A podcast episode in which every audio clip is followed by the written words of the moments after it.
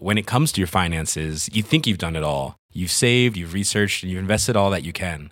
Now it's time to take those investments to the next level by using the brand behind every great investor, Yahoo Finance. As America's number one finance destination, Yahoo Finance has everything you need, whether you're a seasoned trader or just dipping your toes into the market. Join the millions of investors who trust Yahoo Finance to guide them on their financial journey. For comprehensive financial news and analysis, visit yahoofinance.com, the number one financial destination, yahoofinance.com.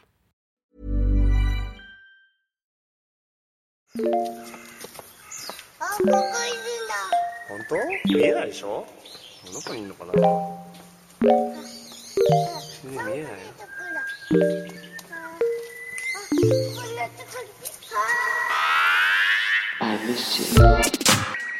What's good, Internet? It's Austin Walker. It's October 10th, 2016. It's it's me still in the bunker, but this mic setup is is so much better than what it was this time last week.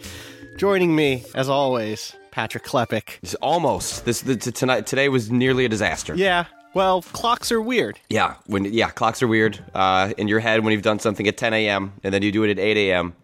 Let's say it comes as a surprise. especially because like it's happening at 8 a.m for you in my head that's like you're always an hour back but now you're an additional two hours back but like it, it's very easy to mix up time zones time zones are weird I don't like them. I think we should rethink the whole thing. well yeah we'll go back to just no time zones you know the history of time zones with trains and stuff Uh, no. so like time zones partially are about farming my understanding is because like when the, the sun hits places the it's different obviously I mean, I know that was definitely about you know like daylight savings time, Right. Is rooted in farming, and and actually, if I remember correctly, most like farmers don't even use it anymore, and so we're all just forced to suffer through this ancient thing that we've just gotten used to. Right. But the other thing is that is that trains would arrive in a city and they needed all of those cities to be on the same time. Previous to that, it was just local time. So it was like, oh yeah, it's Oh. noon. The sundial says it's noon here. And the sundial in like, you know, eastern Ohio would say it's noon at a different time than the sundial in western Ohio would. But the trains needed it to be the same. So it was like, oh, guess what? All of Ohio, you're on the same time now. Everyone here, it's noon now. Get rid of the sundial. Get rid of however else you're, you're figuring out what time it is. Um, so it's all it's all logistics, man. Like that stuff is. I guess that that's reasonable. I'll, I'll allow it. Yeah. I'll allow it. So how you been? You've been on the West Coast. Uh, yeah, I'm out here for uh, a wedding. Um, uh, my wife's brother's wedding. We were both standing in, you know, flying across the country with a six week old. Not my idea of fun, uh, but fortunately, uh, our daughter was our daughter was the least of our problems this weekend. She actually was fantastic. She uh, she you just you just pump her full of food and they go to sleep. Uh, if anything, we were asking for advice from people. Uh, their thoughts were, "Well, you're going to be miserable in a year. In a year, when they can talk, when they can walk, that's that's that that's your real problem. Being on a flight where you just pump them full of enough juice and then they just pass out is actually a very easy thing uh, to deal with. But we actually had a woman who was uh, uh, two seats uh, in front of us. She got up and was like, "Oh, there was a baby on this flight." It's like, see, that's the response I want. That means we did our job. right. It's a surprise. It was a gift. uh, Yeah. It was like a, a gift in, in retrospect to her. Like, oh wow, I had a way better flight than I thought I had because it could have been way worse. Yeah, yeah, but yeah, it's just you know it, when you're involved in a wedding, um, it's there's just a lot of things that you know you have to do. So between somehow managing uh, a young kid and uh, trying to do all the responsibilities for a wedding, uh, it has been it has been interesting uh, a couple of days. But we've had a good time. We're at the tail end of it. We'll uh, you know have a day to kind of hang out in uh, San Francisco and, and relax before we get back to the grind. I also had like a pretty good weekend. Like this is the first time that I've been able to take some time off. I still worked for for much of the weekend, but I was able to be like, you know what, I'm gonna I'm gonna play some some video games this weekend, and that felt good. Austin, that's still working. Well, okay, well, you're only saying that because because now I have to comment critically on everything I played. See, I mean, that's one of the things that when I look back on my life, if I technically have to consider playing video games working, it creates like this really dark image of, of how I've spent most of my time. yeah, yeah. Like all of a sudden, every moment of, of your know. life. Well, especially because like we also exist in this part of the world, or this part of of like our careers are also just generally built on our takes on pop culture. Yep. So like even if I was like, oh, I'm gonna watch, I'm gonna watch Luke Cage. Like I know an article would start forming in my head as soon as I started as soon as I started uh, watching it, or I'd want to talk about it here with you, or I'd want to have you know talk about it on Twitter, where what I'm doing is building my brand. Like, welcome to the internet, where you're constantly working all of the time, no matter what you're doing. Is Luke Cage good? We're, we only we only we're, we're have not seen the end of Daredevil season two, and we're trying to wonder if we should just skip it. I have not. I did not start Luke Cage. I haven't had time to start Luke Cage. I had to work by playing video games. Oh, okay, all right. Well, we'll leave that for the hot takes then. Exactly. So, but I will talk a little bit about, about what I've been playing because last week, obviously, we had uh, Harvey Smith on. If you missed that episode, go back. It was a great, it was a great episode. I was really thrilled to have Harvey on. Um, we talked Dishonored two and horror and a bunch of other stuff. Uh, but I also had played PSVR and I didn't have time to talk about that because we had a special guest and we don't have a ton of time today. So I do want to like get into my PSVR experience. So PSVR comes out this week. It comes out on Thursday, the 13th. And, uh, boy, that was a really interesting first experience. Or it wasn't the first experience. My first experience with PSVR was playing Rez Infinite back in Seattle during PAX. And that experience was fantastic. I've talked about that again and again. But the experience playing stuff in my house was less let's say uh, a, little a little less less comfortable. Well, yeah, I mean, I, I think that's been the, the common theme I've heard from a, a bunch of folks that I know with the, the hardware is that um, as both aesthetically pleasing and well designed as the actual headset is, like I think Sony has made the best, most comfortable, uh, most cool looking uh, headset of the three, um, and they seem to have streamlined a lot of the process of you know putting it together. I mean, putting a Vive together and setting up um, room space uh, in your apartment or home is it, it's it's a nightmare. Like it's it's difficult. It's finicky. When it works, it's beautiful uh, and, and and unlike and better than any of the other VR setups that are out there. But it is it's an hour uh, adventure, and that's if you're not drilling things into your Right, wall, Jesus. so that you don't have to do things like put your cameras uh, up on bookshelves and other weird things, and hoping you get it at the right angle. the payoff for all of that is that it works really well, right? Because like Correct. so the the big thing for people who who maybe didn't see say the giant bomb stream or didn't see me tweeting about it, the big thing that's happening for me in a lot of different PSVR games right now is there's this jitter.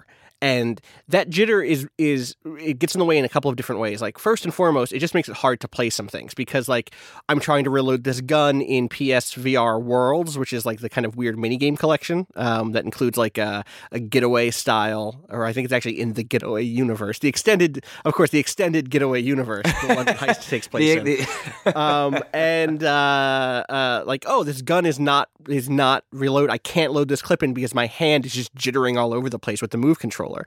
But it also has this other effect, which is that you know one of the big concerns with VR is this like notion of physical disassociation that like the body is not where it's supposed to be. This is one of the things that we actually dug into in our documentary a couple of uh, weeks ago.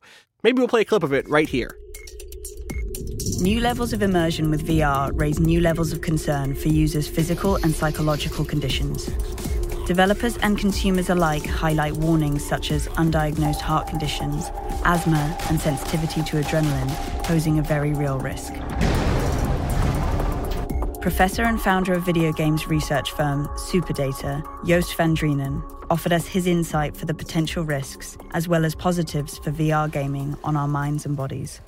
People are uh, essentially uh, guided by their by the impulses from their environment, and so there is this sense of danger attached to it, and sort of opens people up. It sort of opens the pores of your emotional being, saying, "What's happening?" It's like you, you know, you become very very alert. Your adrenaline starts pumping, but there is a lot going on in terms of how you feel inside that space. Things like, uh, you know, a dissociative experience where you lose a sense of where you are in space, where your body doesn't feel like it's yours anymore. the thing that happens is that with all that jittering, the already tenuous relationship you have with your virtual body becomes stretched even thinner. And so something like this was happening with me, especially in the Arkham VR game, um, the kind of Batman game, was there's a moment where you descend into the Batcave, and the combination of that and the lack of stillness very quickly made me super queasy. It's the only VR thing to have ever made me queasy, or, or, or in general, PSVR is the only thing to have ever made me queasy. Job Simulator, it, it happened with for me. A lot of first person stuff with first person controls and the move controller, like because it's not perfectly stable or, or you know as near stable as the Oculus Rift and the Vive are, like that shakiness was not good. Like I had to lay down in front of a fan and drink water and like, whew, like my whole day is rough now and like really bad headache, like all this weird stuff. That's bizarre because I played the uh, Arkham VR, uh, or at least you know a segment of it, uh, at E3. Um, clearly, that was on you know test hardware, test kits, and so uh, you know there's there's always reason to think that stuff changes between uh, what you play six months before it's released and, and when it's released. Um, had none of those issues. Um, you know, I mean, uh, you know, you, you certainly notice if you have a chance to use all of the VR headsets that um, PlayStation VR, while the build quality is great, it has like the lowest resolution. It is, you know, the most pixely uh, of of the three headsets. But often, once you're already in the world, you don't notice that. You kind of only notice it when you're directly comparing the headsets or have had extensive experience. So I don't, I don't consider it to be like a huge. Uh, detriment to the the PSVR, even if it's even if it's true. But um, yeah, I was in the Arkham VR thing for maybe 15, 20 minutes and had had no issues. Uh, um, and I've played Job Simulator on the Vive. That's certainly had uh, no issues. So that's that's worrying if you're having that. That specific one is, is an example for me. Is like I've played a lot of that on the Vive. It was fine. I played it on on PSVR, not as fine. And again, part of it's just usability, where it's just like I'm trying to reach to pick something up, and my hand just jitters off into the distance, which which is strange. Um, but also it it can be which is just like a camera tracking thing. And i've tried different light setups. I've you know people have of course seen that. And, and the response you get right away is like you should have more light in the room or you should have way less light in the room. Like trust me i know. And like you know listen you, you probably don't know. Like i promise i've tried more light less light. I've tried different camera distances. And the psvr isn't super good at telling you what it needs necessarily. Well, It- see, that's the thing for for me is it, it- let's say those things are true. Let's say those people are are telling you the right thing, and somehow you've thought you've had enough light, but you really don't. Um, it should be built into the hardware to give you a sense of what you're doing wrong. And the Vive, uh, I have more experience with the Vive than than the Oculus, and sort of setting it up in a personal environment. Uh, the Vive is pretty good about giving you response on, hey, you know, this camera is not seeing this camera. Here's what you need to change. Like this thing isn't synced up. You have a, a sense of why things aren't working the way they should be. Right. And you know, part of what was supposed to be appealing about the PlayStation VR is that because Sony is a hardware manufacturer like for decades because they are used to creating consumer facing equipment as opposed to Oculus who is just getting started with Facebook who doesn't make hardware and uh, while HTC created the Vive you're working with Valve who is a company that does not really make hardware until recently uh, you you were you would hope you would think that the the PSVR's biggest advantage would be the fact that it was the most user friendly and the most uh, explanatory of how VR should be set up Right. because in a lot of ways I feel like they're the tip of the spear for trying to get this in front of eyeballs uh, that uh, are, are a mass audience. And if they have a poor first experience that is going to be really difficult to get people to come back to. I, I, I, uh, and and so that's a little bit worrying if that's what you're having because you're someone who shouldn't Right, you know like right. we do this stuff for a living. You shouldn't have trouble setting up uh, a, a VR headset. If my job was like setting strategy for a big box electronics retailer, I'd be pushing those like home installation uh, things real hard this year because it's you're gonna get people's money on this stuff. Like you're gonna people are gonna be like, man, there's all these wi-. like even though PSVR is pretty easy to set up, like it took me about 20 minutes to set it up. There was still like a lot of wires and a lot of running wires in different directions, and the box has this weird thing where like the like there, so, so the PSVR has a, an exterior box that plugs into the PlayStation uh, 4 like as an additional. I don't think it's a processing unit. I forget exactly what it does. Do you remember? Oh, what the actual the, that little box does? It's it's uh, it's yeah. Computers. I knew at some point. Yeah. It's it's you know it's it's something that I suspect will not be in the PlayStation VR two, presuming they they get that far. Right. Um. Yeah. So- it's some sort of processing unit that is is related to getting the signal out. So that Um, thing has a thing where like there are you have to plug in four th- or five different cords into that thing, and two of them are on the two of them are on the back, or three of them on the back, two of them are, are on the front. But two of them on the back and two of them on the front line up in the same place, and what you have to do is literally like like click you have to move part of the box. The box slides in the middle. It's really weird. It's hard to even explain. And it felt like i was going to break something so, so bad. It's fine. It worked.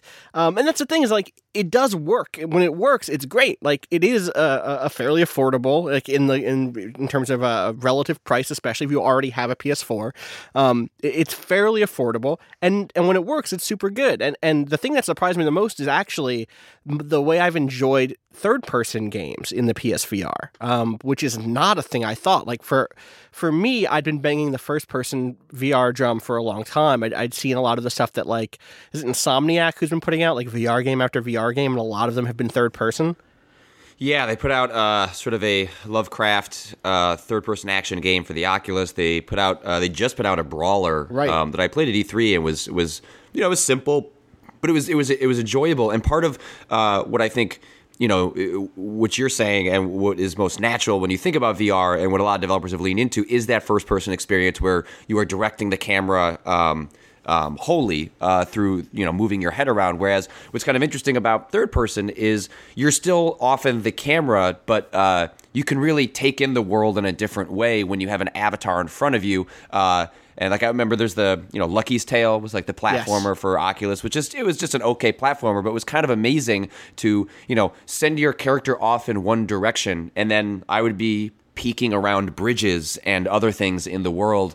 Um, and, and it also what allows them to do in third person is, is to put a little more uh, authorial control over what you see in a way that they can't do um, in first person by the nature of how it's set up. So yes, you can still kind of peek around, but um, they can also fix the camera in ways that uh, drive your attention. Uh, that I think is sort of underrated, given how much of the VR stuff has been directly first person so far. Totally. I mean, uh, there was a game called Wayward Sky, which is a sort of like a point and click adventure, or not. It's kind of a puzzler. It's it's a lot of like um, like oh, you're you're so you're in this giant steampunk like floating city ship thing, and you're kind of moving through this space and pulling levers and moving bridges in different directions and like navigating around enemies and stuff like that.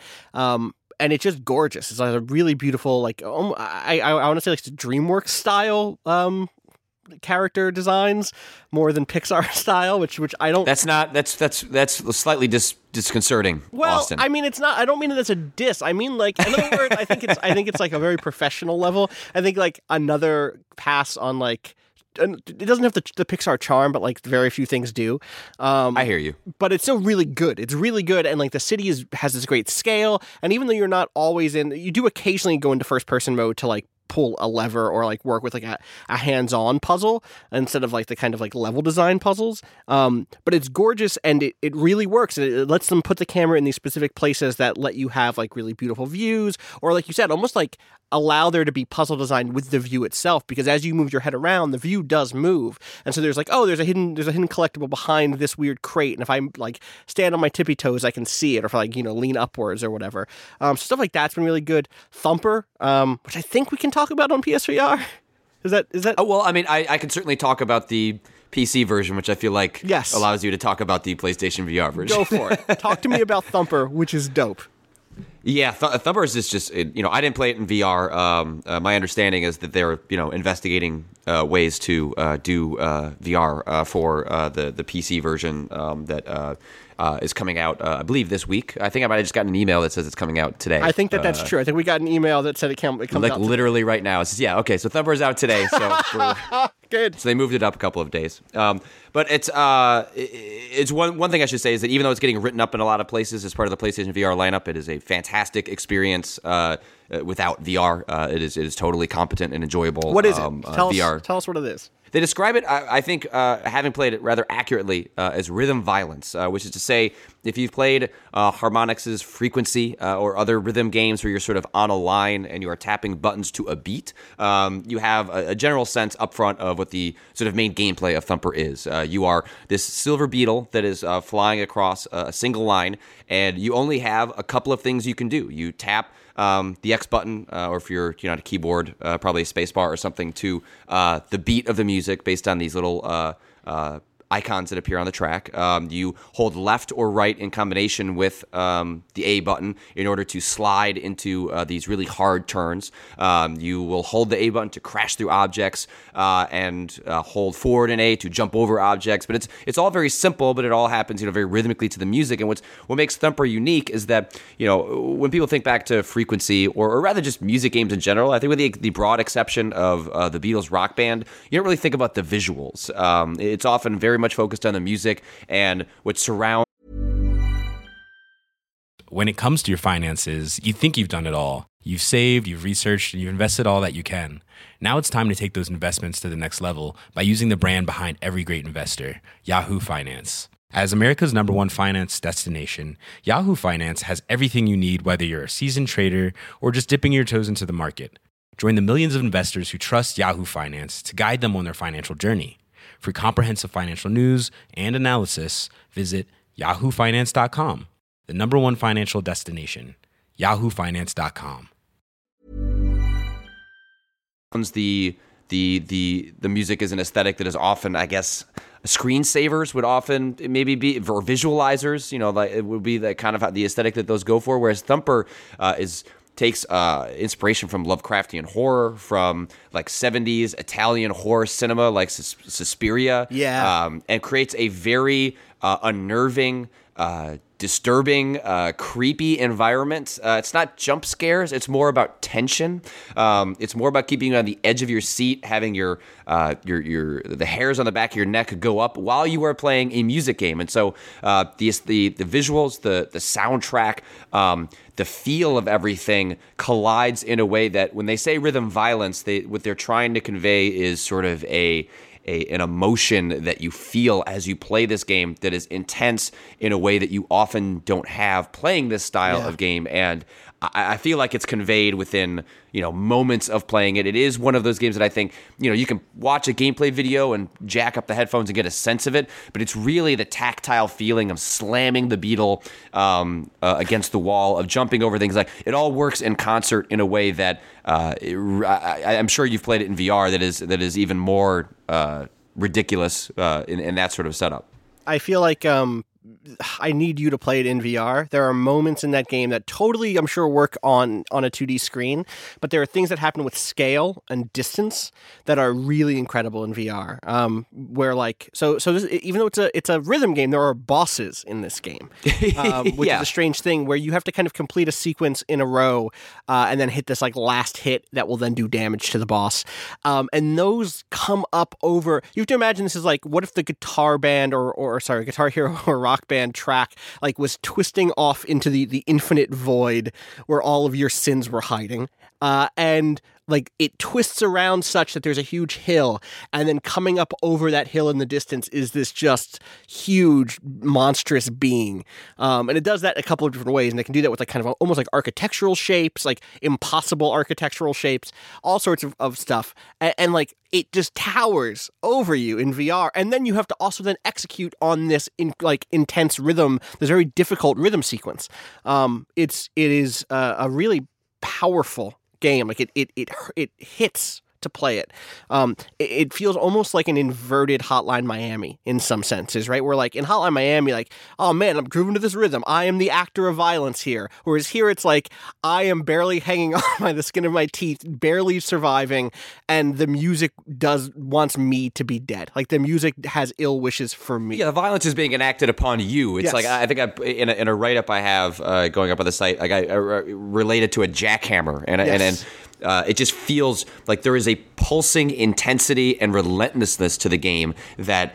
It, ne- it never stops. Like you, you have these, uh, I think, nine different worlds, and then there are sort of interconnected sub levels. Um, and as you pass in between them, uh, it gives you grades, and you know you can, you know, rewind to a checkpoint if you want to, you know, sort of ace the game and and go for the leaderboard stuff, which is fine and is incorporated, you know, as a replayability tool. But I, I feel like the game is intense enough without actually worrying about what your score is. Um, but it just as you go from sub level to sub level, it doesn't stop. Like you get the grade, but you then immediately jettison into the next area because it's all interconnected, and so you just get no chance to catch your breath unless you literally hit the pause button, which I found myself doing multiple times playing because I was having beads of sweat going down my face, Yeah. and I just needed a moment to re- to like gather myself before I went back into the game. that's yep that's that adds up to my experience except also i had a headset on so it was just like i couldn't even uh, i couldn't even like wipe the sweat off my brow because i had that that plastic just right up against it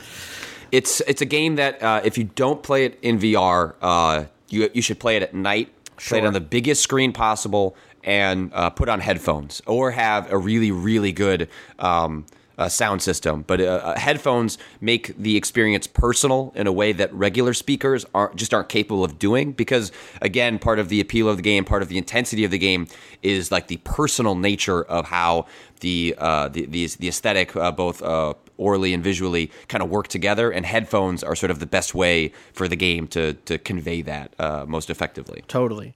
So we only have about ten minutes left, unfortunately, and I still Oh, gosh. really, Okay. All right. really Yeah. need to talk about Mafia Three, uh, and I'm gonna I'm gonna do that by cherry picking from the bucket, from the question bucket. Normally, I don't like. To, Oh, I good. don't like Look at it. combining segments. I know. I This, like this- it. We gotta listen when when the time is limited. You gotta you gotta do stuff. So this comes in from Alex, who asks or who says, not not Alex Navarro, different Alex. that we know of. that we uh, know so of. Who knows? I don't know. Mafia 3 and Watch Dogs 2 are right around the corner. Or Mafia 3 is out at this point. This obviously came in before Mafia 3 came out. Um, uh, and both will have black protagonists, a bit of a rarity for our industry, seemingly setting them up to have the issue of racial identity as part of their campaign. Or will they? We've seen some lame attempts from big companies this year trying to evoke some kind of message by using a form of racial conflict as a tool, so I think now is the perfect time to reflect on that. Hangar 13, Mafia's developer, has said that discrimination will play a role in police AI, and demos of the game show that, that strangely, there's a usable voodoo doll item. There sure is. Meanwhile, I see no evidence of a racial through line in the gameplay or story of Watch Dogs, just that you'll be running around doing cool stuff as a guy who happens to be black. Obviously, the time periods of these games play a major role here. But with that aside, I think that we have an interesting question. Which is the better approach to convey a meaningful message while selling many copies to get that message out and make back the money these big games need to show? Uh, need to show this risk is worth it for the publishers. The Mafia approach, which weaves race into the backbone uh, of the mechanics and story, but risks making blunders like the "quote unquote" mechanical apartheid of Deus Ex or the crumbly Black Lives Matter callouts in the Division's boss fight, or alternatively, the, uh, there is what looks like the Watchdogs approach, which will likely have fewer lows but fewer highs by having what I hope is a cool protagonist who just happens to be black, which I guess passively says something. It's a really good question, Alex, because I think those are two different ways for a, a developer to tackle, like if they're interested in in in having a diverse representation and, and to, to address questions of minority representation in general. It's like, hey, do you just want to happen to have a cool character of an underrepresented uh, identity group, or are you digging into that that stuff? And and I mean, like my gut check response is like, do both. Like both of those things are are valid, and and if you're going to do the first one, like really knock it out of the park. Like really put resources into doing it. You you can't half-ass uh, any sort of attempt at representation, and that's not just about uh, identity representation. That's about the representation of of anything. Like I think that if Mafia Three poorly represented their pulp issues, it would also be a bad game. Or like they're they're uh, kind of like the revenge story. If it didn't develop the revenge story in an interesting way, that would also be bad. It's just especially bad with identity because people because it, you know it's not just oh yeah like you didn't do justice by this long running genre you didn't do justice by people and people's lived experiences um, and the thing is Well, and that was what's so frustrating about the original Watchdogs Yes. because if it, if it if it chose to take place in a fictional city, um, they could have successfully. You know, they would have still been playing into uh, some really awful stereotypes of um, the African American experience in uh, parts of, of urban areas of America. But it's w- when they chose to set it in Chicago, in which there is a uh, very tangible way for you to to know about that lived in experience and find some way of representing that uh, in the city you've built. Um, and they totally failed to do that. They they, they completely missed uh, the mark, and it was made all the more egregious by the fact that they called it Chicago, Right. and then they chose to stereotype and and actually grossly misrepresent uh, uh, large swaths of the city. Um, and calling it Chicago and not doing the work uh, was really frustrating. If it was, you know. New Jack City or whatever they wanted to right. call it, like it would if there been, wasn't literally uh, a stand-in for the Cabrini Green uh, housing exactly projects, right? Like, right, exactly. Yeah. So like the thing so far, obviously now I'm, I'm about I'd probably say 15 or so hours into Mafia 3, maybe more than that. I I I think they're hitting it. I really do. And I, I I think there are some problems with that game. I think that it's it is probably bulkier than it needs to be. I think there could prob- probably be half the missions there are and it would be a better game. Um, the problem of an open world game. Yep, seriously. Well, the thing is, the, the the problem is that a lot of those are necessary things to do in order to advance the plot, and the plot bits are all really good so far. Like I think the characterization is fantastic. I really think that it's a. I think that the character designs are all really good. Um, there is like a really cool mix of characters across a racial spectrum and across. I I, I think across a sexuality spectrum also. Um, uh, there's a character who's who's who is like very clearly dealing with issues of sexuality and she she doesn't feel comfortable talking about it yet um and That's doesn't cool. have the language for it because the language hasn't been popularized yet, which is really Right, interesting. yeah. And in terms of the issues of blackness, like it's, and I'm going to try to write about this this week if I can square away a few hours. Like, I really just need to take a day off so I can go write. Um, I I've never played a game that under that that tries to tackle the notion of visibility, the visibility of being black in America.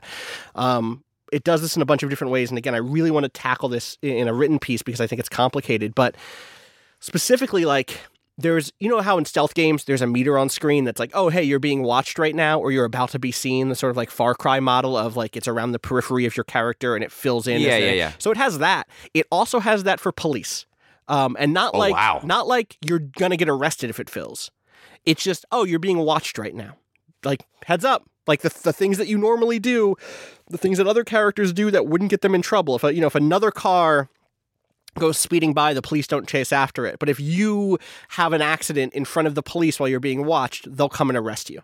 Um, That's kind of that's it's kind of fucked in a in a in a and, like and really wild the way. notion of like oh you turn a corner and the meter appears on screen and you're being watched and you know you're being watched and your whole for me while playing I was like oh my body tenses up in a way that's that's very similar to when I see real police which is like all right how's this gonna go like let's let's see like what's this it could be a totally good encounter I have had plenty of great encounters with police but other Sure. times not so much right like and so there is this notion of like just letting the player know they're being watched is really interesting. There also are whites only shops all around and restaurants all over the place. And like the second you step inside, it's like you're trespassing. Um, and the shop owner will be like, You're not allowed in here, boy. And it's like, oh, okay. You don't understand. I really Wow. need to go into your bathroom to get that med kit. I really gotta go collect that that uh, hot rod magazine that you have in your back room right now. Please leave me. And if you if you hang out for long enough, they'll just call the cops on you. Um, and like and then what hap- what happens when you have an encounter? Uh, is it more than just uh, sort of the GTA style, like oh now it's a shootout and no, run just, away it's a so shootout. the meter goes it's down? A shootout. Of course, like that's the thing. It is still that game, right? Um, it's still the shootout, and it's still like that sort of of uh, like that's still the only verb you have in this game. It's like, oh, I, Yeah. I can either shoot people or put people on this knife I have, um, and, and which isn't great. Uh, you know, I, I would still love more. The thing that I'd say is like, uh, so it is definitely a game of steps. It's not a game of like, oh, they revolutionized this, but hearing them talk openly about blackness and about uh, race in general and about identity in general in in ways that are actually lifted from real life and not through the filter of dwarves or cyborgs is really refreshing.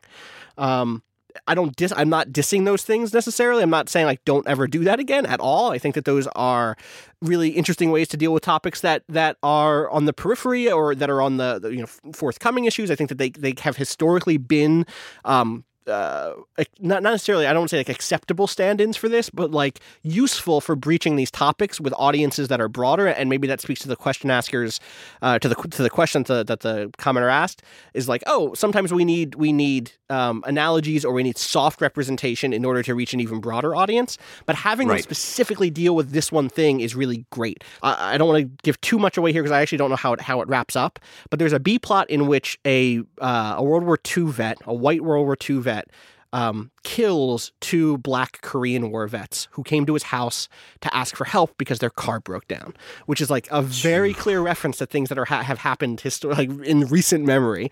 Um, Right. And it becomes it quickly becomes his defense. All this plays out over radio interviews and news updates where they're like they're updating the case and like talking about what's happening in the case and there's interviews with his lawyers, there's interviews with civil rights leaders about this specific case and his lawyer constructs the defense that because there is this guy, this black dude running around New Bordeaux killing people all the time, which you're doing, the the guy who killed them was afraid for his life. That your specific actions created helped create the environment of vi- and of course there's also given voice to the people in the community who are like yeah of course we're running around. Like do you see what the conditions are right now? Like we've tried civil pro we've tried nonviolent protest. Like there there's there's not uh, the answer isn't like it isn't just saying like hey don't be violent. It is very much like hey this is a, a boy we've hit a boiling point and there's conversation around that thing.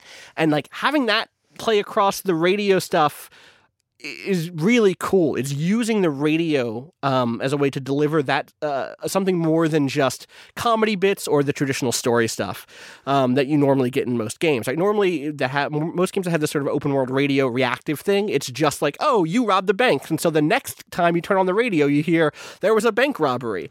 For this to be a, like a, a, a vector for really good storytelling is fantastic and really cool. Um, so I, I think I'm going to walk away from this. I don't know. We'll see. There's still a lot of this game left. Um, I really like the documentary stuff. I can't. I wish I had more time because I want to just keep talking about Mafia Three.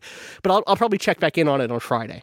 That sounds good. Uh, it's, I, I think it's fascinating to watch. I think what's particularly interesting about this game and what you mentioned about the sort of police mechanic is, you know, when we talk about sort of diversity and trying to, you know, represent larger groups and larger life experiences, finding ways to do that mechanically is also something that big AAA video games that have tons of money and time and resources are much more uniquely suited to experiment with that we cannot get through sort of smaller independent productions that have to do it far more through the story. Yes. Um, and so it's really cool that you know however that pans out maybe it gets tiresome over the rest of the course of the game but that the fact that they tried and are looking for ways to represent that mechanically Yeah. which is what games are so good at and unique with uh, is i think a really fascinating step in the right I mean, there's other stuff that I again like. I wish I had like police response literally is different in different neighborhoods. Like the police people will call the police, and the response over the phone will be like the police uh, dispatcher being like, "Yeah, there's a report of a of a guy with a gun. Uh, you can go check it out if you need if you if you feel like it." To like the cops over the radio, and then they don't they don't come in certain neighborhoods because they're poorer or blacker, and that's like wow, you really did that. Like, you really made it so that if there's a shootout downtown, police response is quick. And if there's a shootout on the periphery where poor black and brown people live, there isn't a response. And that's like, mm. man, okay, you you went for it. Like, I have, it hasn't, it's still washing over me. I don't know where I stand yet, but I'm going to let it keep washing over me. I'm going to keep trying to put time into it, and, and I'll come back on Friday and talk about it. Unfortunately, that means that we're out of time, though, for now. Patrick, I'm, I'm, I wish we could. I don't know why I got real dour, but it feels like if I'm just, I miss you. I want to talk to you more often. well, it's, it's- well, it's a good thing. We got a Friday podcast. It won't be. Don't worry. Friday. The, the week seems to vanish very quickly for us lately. So And- Friday will be here I soon I was enough. going to say it's going to be a big week for us this week. Not the, That's not true. the biggest week. The biggest week is still to come, but a big one. Exactly. Exactly. So stay tuned. Stay tuned. Thanks, as always, to Bo En for uh, letting us use his track "Miss You" off of the EP Pale Machine. You can find him on Twitter at Bo En Yeah B O E N Y E A H. The H is important there, or at bo hyphen n b o hyphen e n dot info. Patrick, where can people find you on the internet? You can find me at Patrick Klepek, uh, around pretty much everywhere. Too many places, actually, if I'm being completely honest. Uh, and also, what I, I completely forgot the email address that people should send Gaming questions to gaming at gamingadvice.com Gamingadvice.com. with the uh, the header questions, Exactly. um, so that we don't destroy Austin's inbox. Thank you. Uh, you can find me at Austin underscore Walker on Twitter. And I think I'm gonna I think I'm gonna set up a fan page on Facebook. Some people who were like, okay, what's your where's your fan page at? And I was like, I don't it's not a thing I have. They're Like, oh, you gotta have one. So I guess I'm gonna set up a fan page for Austin Walker on Facebook today. If you if you like doing those likes, I yeah, please. here's a place for you to like. And hey, you know what? Like, thanks to the people who've reviewed the show on iTunes. If you haven't done that yet, I'd really Yes. appreciate it. We're doing we're doing really well in the iTunes ratings. I really appreciate that. Same thing, Google Play, Stitcher, wherever you wherever you listen to us. Like, go and hit the like button. I'd really appreciate it. Uh, like, comment, subscribe. Me Mondays, etc., etc. Thanks for listening. Uh, am I forgetting anything? Oh, you read all our stuff. Vice.com/slash gaming. Do that. Slightly important. Really important. All right, y'all. Talk to you on Friday. Peace.